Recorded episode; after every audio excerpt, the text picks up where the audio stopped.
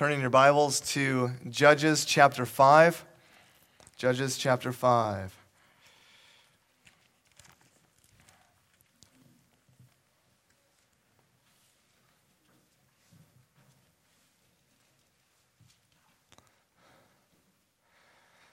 We're going to look at verses, well, the entire chapter. I'll read the text as we go through the sermon. So Judges chapter 5 is our text this morning. Let's pray together.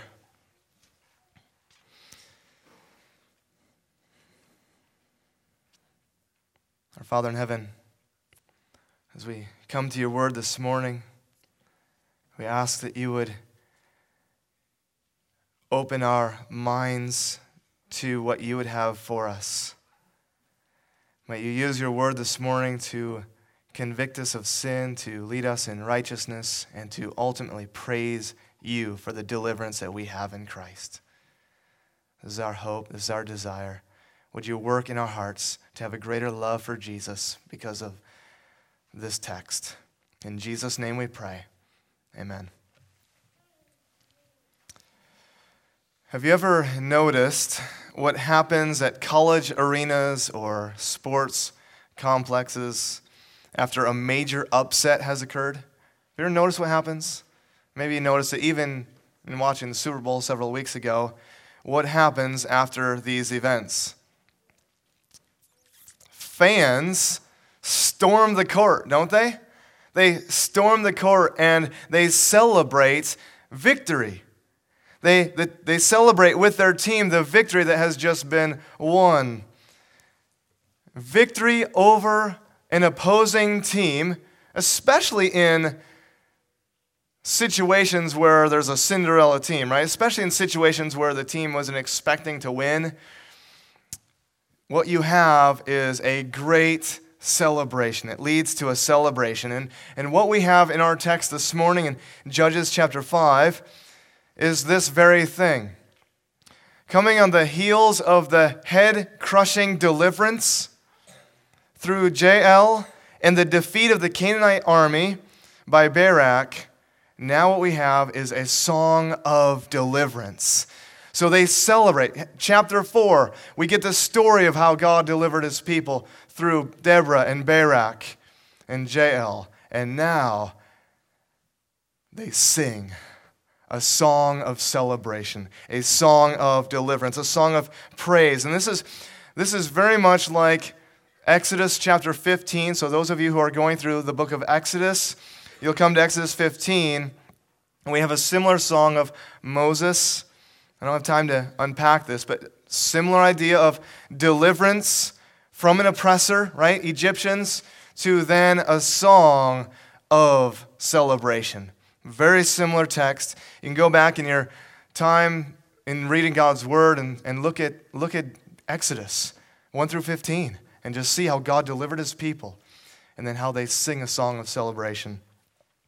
And what I want us to see this morning is that the deliverance that God provides for his people should lead us to celebrate and praise him for what he has done for us. So, what I want to call us to this morning is to praise God. Praise God. Praise God for his deliverance. Praise God for willing people, and praise God for his unlikely servant. So, first, praise God. We are called to praise God for his deliverance. Look with me at verses 1 through, I've got written down there 11c. So, almost the entire verse 11, except for the last sentence. Verse 1 through 11. Then sang Deborah and Barak, the son of Abinoam, on that day, that the leaders took the lead in Israel, that the people offered themselves willingly. Bless the Lord. Hear, O kings, give ear, O princes. To the Lord I will sing. I will make melody to the Lord, the God of Israel. Lord, when you went out from Seir, when you marched from the region of Edom, the earth trembled and the heavens dropped. Yes, the clouds dropped water. The mountains quaked before the Lord, even Sinai before the Lord, the God of Israel. Verse 6 In the days of Shamgar, the son of Anath, In the days of Jael, the highways were abandoned and travelers kept to the byways. The villagers ceased in Israel. They ceased to be until I arose. I, Deborah, arose as a mother in Israel. When new gods were chosen, then war was in the gates. Was shield or spear to be seen among 40,000 in Israel? My heart goes out to the commanders of Israel who offered themselves willingly among the people. Bless the Lord. Verse 10 Tell of it, you who ride on white donkeys, you who sit on rich carpets, and you who walk by the way. To the sound of musicians at the watering places. There they repeat the righteous triumphs of the Lord, the righteous triumphs of his villagers in Israel. Marvelous, marvelous text. I can't sing it, but it's marvelous. In this section, we see Deborah and Barak praise God. They're praising God because He has just delivered them from their enemy. He has worked for His people and rescued them from the Canaanites.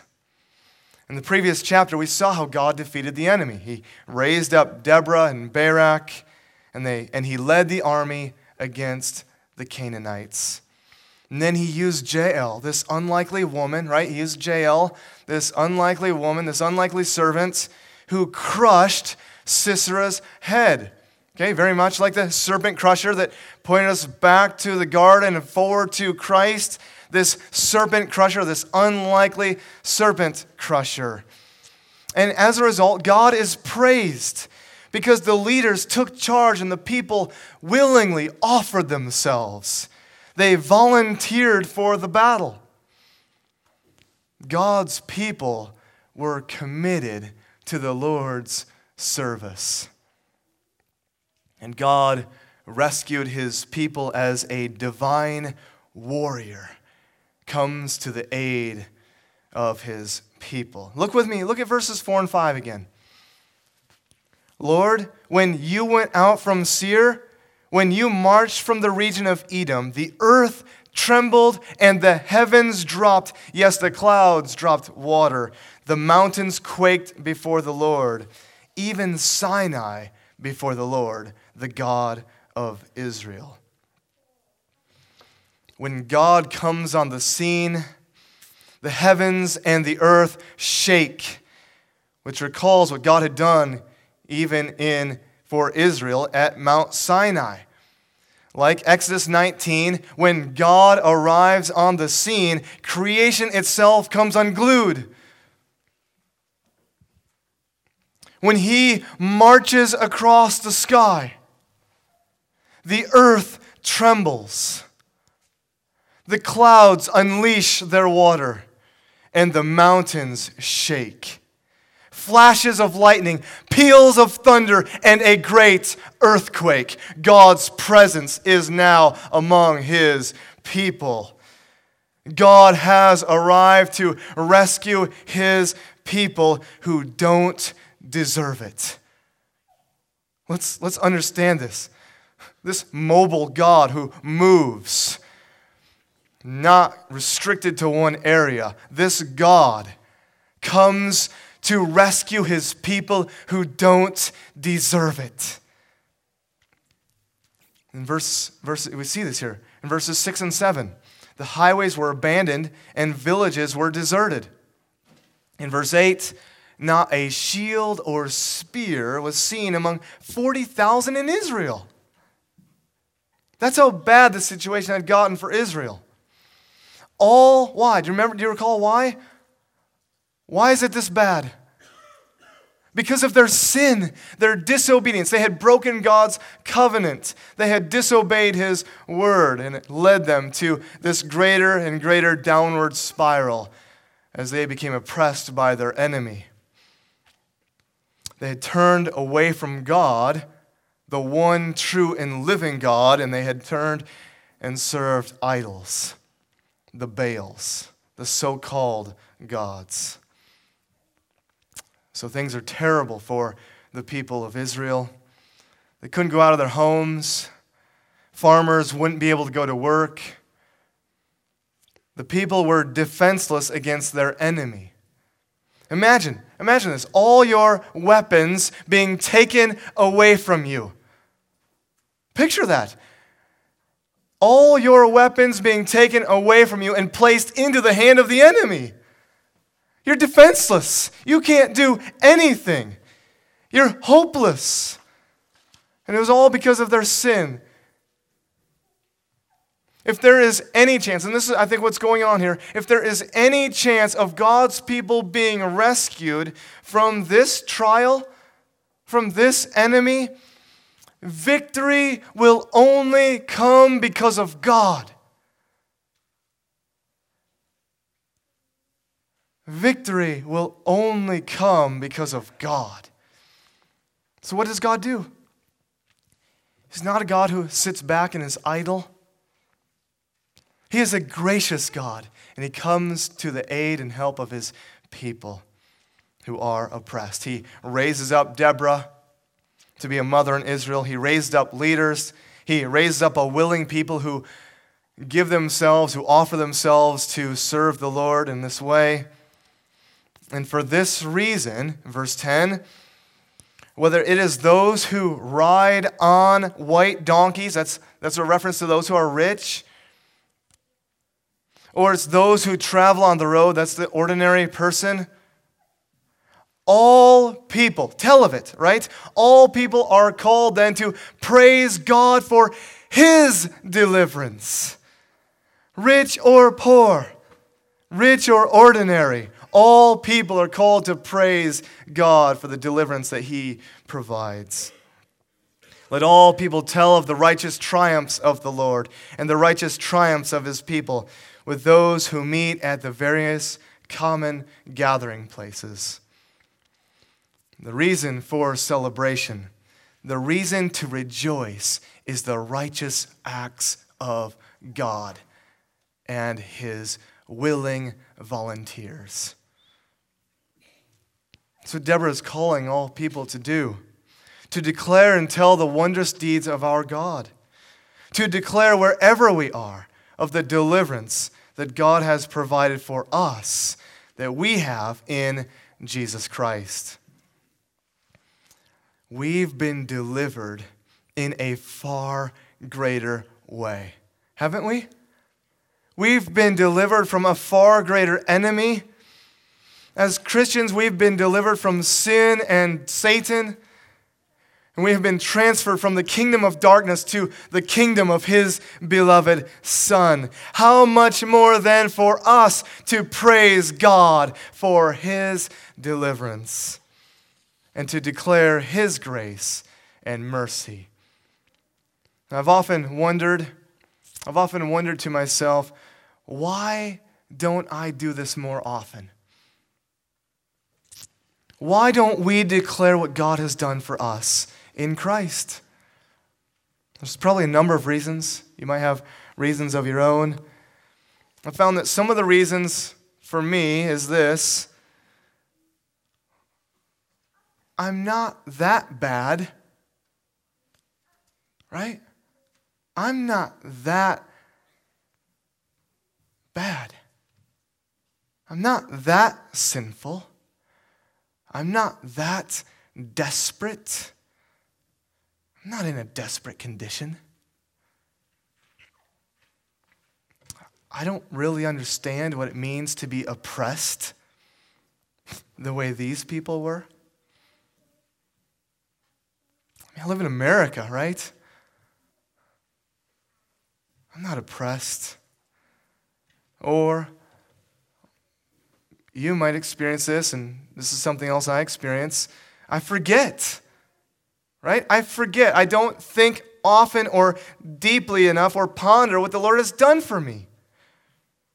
I don't bring it to my mind. And so then I forget how God has delivered me, and therefore I don't praise Him the way I ought. So, my hope is that we would think deeply and often about how God has rescued us from sin and death and Satan by sending his own Son, the Lord Jesus Christ, to take our place, to take the penalty that you and I deserve. so that we might be victorious over the enemy. Let's think deeply about that. Let's never forget the gospel and what God has done for us in Christ. Second, my second point is this praise God for his willing people. So God's, God's not just, all right, I'm going to do it and I'm not going to use anybody, right? That's not the way he works. We are to praise God for his willing people, praise God for the righteous actions of his people. So now Deborah celebrates the righteous triumphs of the Lord and his willing people in Israel. And they're placed, how, do you notice how they're placed here? They're placed against the backdrop of those who fail to join in the battle. We see here a snapshot of the battle that actually occurs between Israel and the Canaanites. So look with me now at the last sentence in chapter in verse 11 through 23. The last line in 11 through 23. Then down to the gates marched the people of the Lord. Awake, awake, Deborah. Awake, awake. Break out in a song. Arise, Barak. Lead away your captives, O son of Abinoam. Then down marched the remnant of the noble. The people of the Lord marched down for me against the mighty. Verse 14 From Ephraim, their route, they marched down into the valley, following you, Benjamin, with your kinsmen. From Machir, down the commanders, and from Zebulun, those who bear the lieutenant's staff. The princes of Issachar came with Deborah, and Issachar faithful to Barak. Into the valley they rushed at his heels. Among the clans of Reuben, there were great searchings of heart. Why did you sit still among the sheepfolds to hear the whistling for the flocks? Among the clans of Reuben, there were great searchings of heart. Gilead stayed behind the Jordan, and Dan, why did he stay with the ships? Asher sat at the coast of the sea, staying by his landings. Zebulun is a people who risk their lives to the death. Naphtali, too, on the heights of the field. The kings came and they fought. Then fought the kings of Canaan. At Taanach, by the waters of Megiddo, they got no spoils of silver. From heaven the stars fought. From their courses they fought against Sisera. The torrent Kishon swept them away. The ancient torrent, the torrent Kishon. March on, my soul, with might. Then loud beat the horse's hoofs with the galloping, galloping of his steeds. Curse Meroz, says the Lord, angel of the Lord. Curse its inhabitants thoroughly, because they did not come to the help of the Lord, to the help of the Lord against the mighty. Deborah provides a list here of some of the tribes of Israel who willingly offered themselves in the battle, and then those who refused to participate. We see that in verses 12 through 18. And then in 19 through 23 is this description of the battle. And the focus in this section is on the people of God. God uses a willing people to bring about his deliverance. Verse 11 Then down to the gates marched the people of the Lord. Back in verse 8, the war was in the gates, right? So here they are marching to the battle, marching to the war. Deborah is called, Barak is commissioned, and then the people of Israel, those who are willing, come and march to the battle. Verse 13 Then down marched the remnant of the noble. The people of the Lord marched down for me against the mighty. And then the various tribes are mentioned. Ephraim marched down into the valley. Benjamin followed. Machir, which is a reference, I believe, to Manasseh, as well as Zebulun and Issachar. And Zebulun in verse 18 is characterized as a people who risked their lives to death. Naphtali, too, on the heights of the field. So, this group, this group that's mentioned here, that's praised, volunteered for the battle. They heard the call and responded in obedience to fight against the enemy. And they're they celebrated. They risked their lives even unto death. Imagine these men. Imagine these men knowing that the Lord is going to give them into their hand. Perhaps, some of them perhaps frightful. I mean, the Canaanites, this group, they had chariots of iron. Chariots of iron. They're strong. They are mighty. Frightful.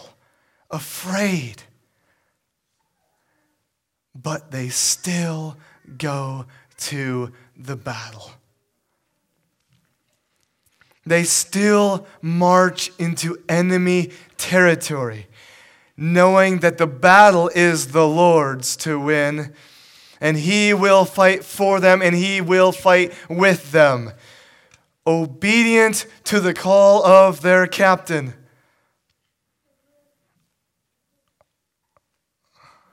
Obedient to the task that they have been given.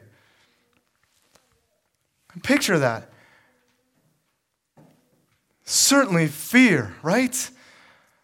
But they go. They go. It's not going to be easy, but God's been faithful in the past. He, he's promised us this, this good land. He, he's promised to, to give us victory. We must, we must therefore obey. And so they do. They offer themselves willingly for the sake of the Lord as they carry out his plan. And this is a reason that Deborah celebrated. How about us? How about us? Are you obedient to, to the call to join in the battle? To fight against sin and Satan? Are we obedient to the task of making disciples? I am thankful. I am thankful and I praise God when I hear of you stepping out in faith and taking risks and participating in the work of the Lord. It's a reason for us to celebrate, isn't it? When we hear of how God is working among us, He giving us greater boldness, in enabling us to encourage others, to invite someone to a various event, to share the gospel with someone. When we hear this happening, and I've heard it many times, even this week, it's amazing. We praise God for this. Heard of stories about how you guys are risking yourselves. You know what? I'm going to invite someone to this event. I'm not sure what they'll think of me. And they come. Praise God. Praise God. You just took a risk. It's happening here in our church. Let's celebrate those. Let's encourage one another to join in this battle to do the work of the Lord. I think it's important for us, even at this point, to realize that we have a role to play in carrying out the mission of Christ. We have a role to play. We are all to individually join in this battle. It's wrong for us to say this well, it's the Lord's work to do, to make disciples. I don't have to do anything. It's the Lord's work. I can be, I can be passive. If God's going to do it with or without me, why do I have to be involved? Wrong. Or that's someone else's work to do. That's someone else's work to do in the church. They're more gifted in that area. What do I have to offer? I live too far away, too busy. We can't be passive in the Christian life. We can't be passive in carrying out the mission of Christ. Look at the end of, of verse 15 through 17. Among the clans of Reuben, there were great searchings of heart. Why did you sit still among the sheepfolds to hear the whistling for the flocks? Among the clans of Reuben, there were great searchings of heart. Gilead stayed beyond the Jordan. And Dan, why did he stay with the ships? Asher sat still at the coast of the sea, staying by his landings. You see? You see what's going on here? Reuben, the clan of, the clans of Reuben, they considered joining. They had serious thoughts about it, pondering in their heart whether or not they should or should not participate in this battle. Perhaps they made a list of pros and cons. Oh, here's why I should, and here's why I shouldn't. But in the end, they stayed where they were at. I don't have a map of this, but I, I wish you could see this on a map. It's pretty fascinating. Reuben, okay, so up north, up north is where this battle is actually occurring, okay, near Issachar. And Reuben, Reuben is down here, pretty far removed from the battle, okay? Pretty far removed, pretty distant from the battle. So perhaps they don't get involved because of distance. They live too far away, or they're indifferent to the battle because it doesn't affect them personally, right? So if, if the battle's happening up here and, and here they are down in this area, well, that doesn't affect me personally. Now, Issachar, I understand why Issachar would get involved. It affects him. I understand what's, if I'm living overseas and there's a battle going on overseas, it, it affects me and I'm going to get involved. But look how far away I am right now. I mean, I'm indifferent towards it. It doesn't affect me personally, I don't think. Right? That's a possible reason that we could give, possible excuse that we could give. It doesn't affect us. Another reason for not participating in the battle, consider Gilead here. It's a reference to Gad and then Dan. What did they do? They stayed at the ships, they stayed with the ships. They were preoccupied. They have other business needs that they need to take care of. They're too busy. Too busy. How about Asher? Asher, who sat by the sea? Perhaps a love for comfort or ease. I mean, right? Who wouldn't rather be at the beach than be in a battle, right? I'd rather be in Hawaii than be in the middle of a battle, right? They prefer to be doing something else than participate in God's battle. So, again, I ask as we apply this to our lives, how about us? Do we make the same excuses for not getting involved in what God is doing among us? Distance, busyness, pleasure, indifference, inconvenience, preoccupation, preferences. All these describe what have taken priority in our lives. And again, again, I want to say this. Even as we think about some of those things, I am thankful. I am thankful that we have a church that participates in the battle. We have a church that participates and joins in the mission that God is doing. In our fight against sin, in our fight against Satan, in our effort and attempt to know Christ and make him known, we are joining together in this from all distances, too, aren't we? That's what's pretty neat about this. From all distances, whether it's Lake City or Auburn or Coon Rapids or Manning, all distances, all ranges here, Jefferson, you name it, Carroll, all of us here working together to join in the battle of knowing Christ and making him known. And I want to encourage us to continue in this. So if you're maybe, and I want to challenge us as well. So if maybe you're feeling like, you know what, I'm just not quite there. Maybe one of these excuses is popping up in your own mind and you're convicted of it. Let's be, I want to encourage you and challenge you to be proactive. Be proactive in the Christian life, whether it's living out the Christian life among your children Okay? You're joining in the battle and even in your own home. Or it's at the workplace, You're in a battle, even right there at the workplace, to live for Christ, aren't you? Or here at church, involvement here at church. I pray and hope that we would join in this mission in making Christ known and making disciples of Jesus Christ. The Lord wants to use us in the battle, and it is worth it, worth it because He will be victorious. The battle is fought and won by Him, and you see this in verses 19 through 23. The Canaanite forces come together at Taanach by the waters of Megiddo. Sisera gathers his troops, and they're, they're going to cross the Kishon River in order to attack Barak and the Israelites on the other side of the river. Okay, so here they come. They're going to make their way to attack. They got chariots of iron. This should be a quick route by Sisera.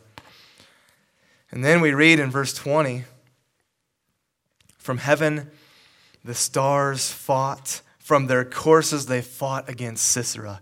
The torrent Kishon swept them away, the ancient torrent, the torrent of Kishon. So, what what happens here is that the Canaanites, they're, they're on their way with their chariots of iron.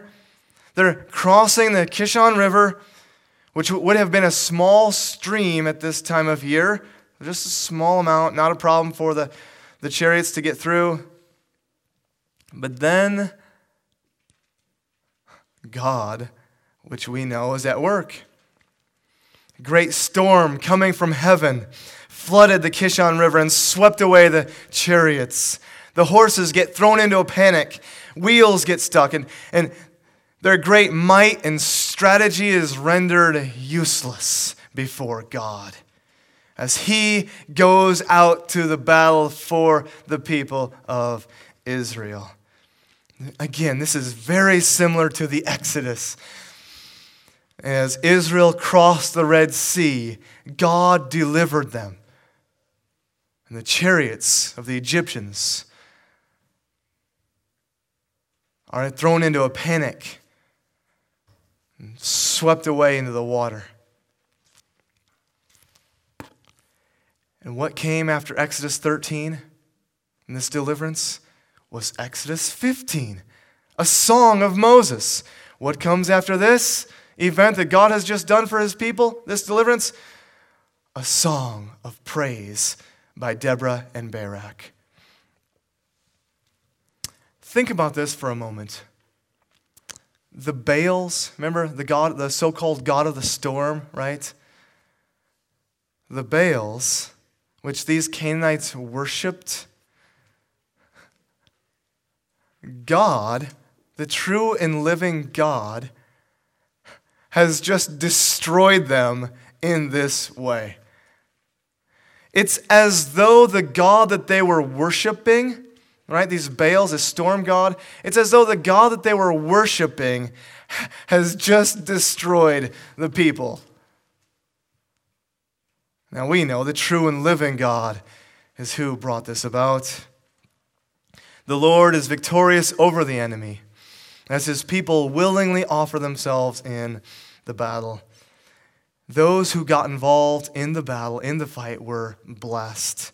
But those who refused to help, like the town of Meroz in verse 23, are cursed. Failing to come to the Lord's help put Meroz at odds with the Lord. They couldn't have it both ways. And so they're cursed because of it. But for those who come to the help of the Lord are blessed. Which leads me to my final point here. Praise God for his unlikely servant. Praise God for his unlikely servant. Verse 24 Most blessed of women be Jael, the wife of Heber the Kenite, of tent dwelling women most blessed. He asked for water, and she gave him milk. He brought him, she brought him curds in a noble's bowl. She sent her hand to the tent peg, and her right hand to the workman's mallet. She struck Sisera. She crushed his head. She shattered and pierced his temple. Between her feet he sank, he fell, he lay still. Between her feet he sank, he fell. Where he sank, there he fell, dead. Out of the window she peered. The mother of Sisera wailed through the lattice, Why is his chariot so long in coming? Why tarry the hoofbeats of his chariots? Her wisest princesses answered, Indeed, she answers herself, have they not found and divided the spoil? A womb or two for every man? Spoil of dyed materials for Sisera, spoiled of dyed materials embroidered, two pieces of dyed work embroidered for the neck as spoil. Verse 31 So may all your enemies perish, O Lord, but your friends be like the sun as he rises in his might. And the Lord had rest for 40 years. I just want to pause for a moment, because I'm not going to say this in the rest of the sermon.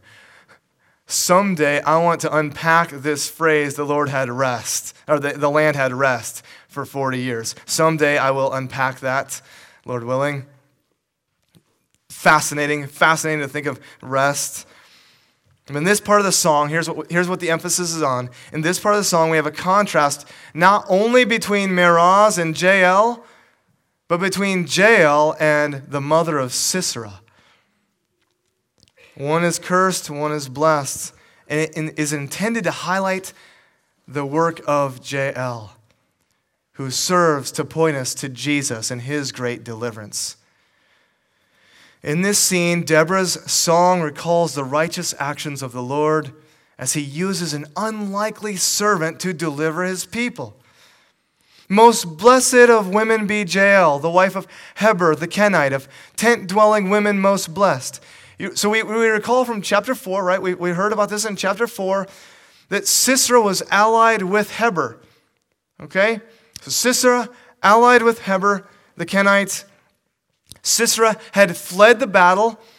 So he leaves the battle, he gets out of there, and he, he goes to this camp. And he runs to their camp, and, and he finds himself in Jael's tent. He's weary. He asks for water, and she gives him milk. She covers him from anyone who might be looking for him. He falls asleep. He's weary. He falls asleep.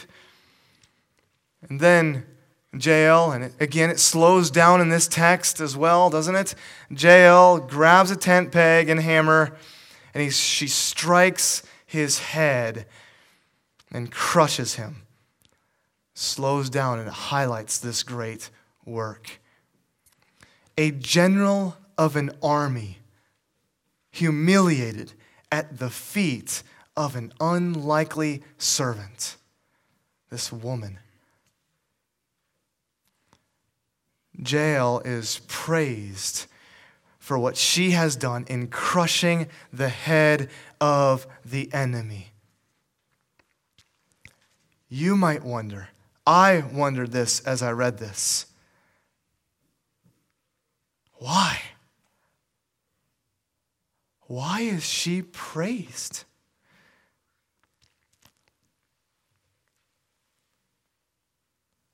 The story highlights it twice about the head crusher, the serpent, this person getting their head crushed.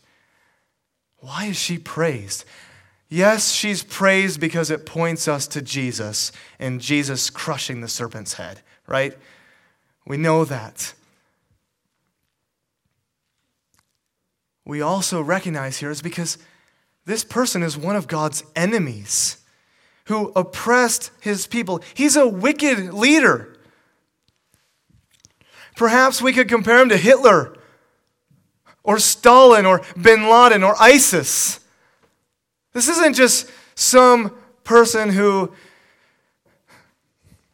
this is a, a, a leader oppressing the people of God. Look down at verse 30. The princesses answered, Have they not found and divided the spoil? A womb or two for every man? Do you know what that means? In other words, he treats the, the women like a piece of meat.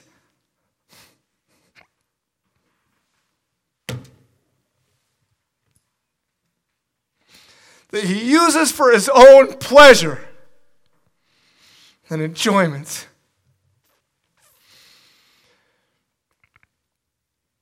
So, God, in his justice, punishes those who afflict, mistreat, or abuse the innocent.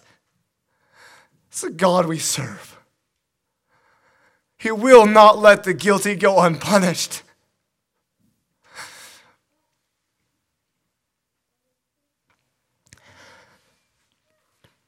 I believe there's a lesson here for us as we apply this. We should defend the weak, defend the innocent, stand for the cause of those who are helpless.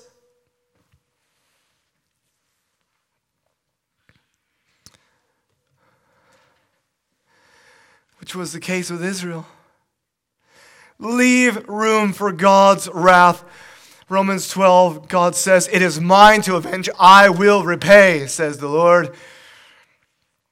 Let him be the one who brings justice.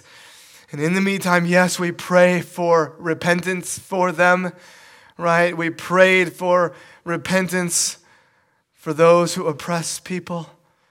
They might come to know Jesus.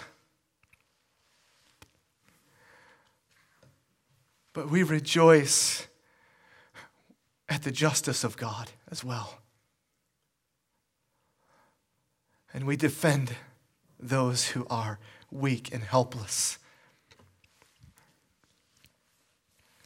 Song closes with a petition to God. May what happened to Sisera and the Canaanites happen to all God's enemies. And may those who love God, those who are his friends, be strengthened and be strong like the rising sun. So the question for us is this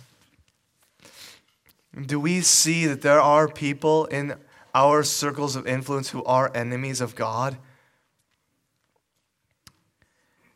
And what can we do about that? Because an enemy of God, we've seen what an enemy, enemy of God is. It's one who stands in opposition to God. It is, it is someone who doesn't stand with God. And if you're not with God, then you're against God. If you're not for God, you're against God. They might even be indifferent to God. James 4 says that whoever wishes to be a friend of the world makes himself an enemy of God. So if someone is a, is a friend of the world, they're an enemy of God. They might be a seeker at the time, right? You know, we can't have it both ways, can we? Jesus says in John 15 to his disciples that his friends are those who keep his commands. And in that context, the command that Jesus has just given is to love one another as I have loved you. Greater love no one greater love no one has than this that he laid down his life for his friends and that's what Christ has done for us. So as followers of Christ, I conclude with this. As followers of Christ, let's love one another. Let's pursue a greater love for Christ. Yes, we sin. Yes, we struggle in our battle, but let's pursue this greater love for Jesus. And let's declare to our enemies the love of Christ that has delivered us. Christ died for his enemies, he died for us so that we might no longer be his enemies, but his friends, so that we might stand with him and be clothed in his armor as we stand against the devil. And might we participate and join Christ in the mission that he has for us to know Christ and to make him known. Let's pray together. Our Father in heaven, we are thankful for the work that you are doing among us. We are thankful for those who are willingly risking their lives, risking their reputation for the sake of Jesus for the sake of making Christ known. We thank you for those who encourage one another in love and good deeds. We thank you for those who have joined in the battle against sin and Satan. We thank you for the deliverance that you have given us in Christ. And I pray that you would help us hear the call of Christ, our captain. And that we would go into this battle together and continue to fight against the enemy. And we give you thanks that you are victorious. It's in Jesus' name we pray. Amen.